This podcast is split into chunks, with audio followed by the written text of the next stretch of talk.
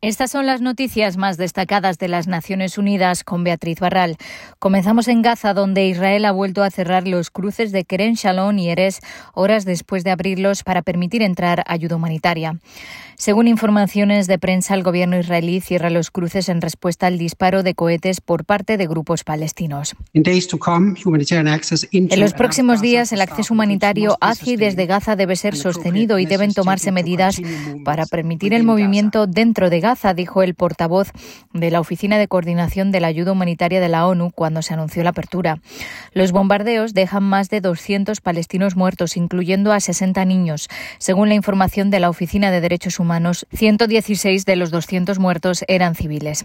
Además, han obligado a huir de sus hogares a cincuenta y ocho mil personas y cuarenta y dos mil de ellas están buscando refugio en las escuelas de la UNRWA. Según el Programa Mundial de Alimentos, unas ciento sesenta mil personas pueden pasar hambre en Gaza. En En la franja, diecinueve centros médicos han sido dañados o destruidos. En Cisjordania, cuarenta y uno trabajadores de la salud han resultado heridos. El grave daño a las carreteras e infraestructuras hace que el acceso a muchos hospitales sea muy difícil. Los venezolanos que viven en Brasil tienen un sesenta y cuatro por ciento menos de probabilidades de encontrar un empleo que los brasileños y los niños un cincuenta y tres por ciento menos de probabilidades de asistir a la escuela, según un estudio conjunto de ACNUR y el Banco Mundial. De acuerdo con el informe, solo el doce por ciento de la población venezolana en edad productiva en Brasil tiene un empleo formal y además suelen trabajar más tiempo, reciben sueldos más bajos y su estabilidad laboral es precaria. Según el Censo Educativo de dos mil veinte, apenas treinta y siete mil setecientos niños de Venezuela, el cuarenta y cinco por ciento de los que viven en Brasil, se inscribieron en la escuela, en comparación con el ochenta y cinco por ciento de los niños brasileños. Incluso cuando logran inscribirse, suelen asistir a escuelas sobrepobladas y se les coloca en grados inferiores. Se estima que doscientos sesenta mil venezolanos viven actualmente en Brasil después de haber huido de la crisis económica, política y social en su país. Brasil ha reconocido la condición de refugiado de casi cuarenta y siete mil venezolanos y más de ciento cuarenta y cinco mil han recibido visas de residencia. Además, Brasil ofrece asistencia social a los extranjeros sin importar su condición migratoria, incluso durante la pandemia.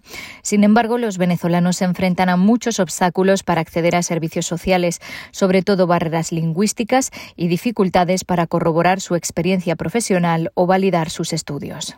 En Chile, Naciones Unidas saluda la conclusión del proceso electoral de importancia histórica para elegir a los representantes para la Convención Constitucional, las alcaldías y, por primera vez, los gobiernos regionales. El espíritu cívico demostrado por quienes concurrieron a votar reafirma el compromiso de Chile con una democracia sólida e inclusiva, dice Naciones Unidas en un comunicado en el que resalta también que, por primera vez en un proceso constituyente, habrá paridad de género.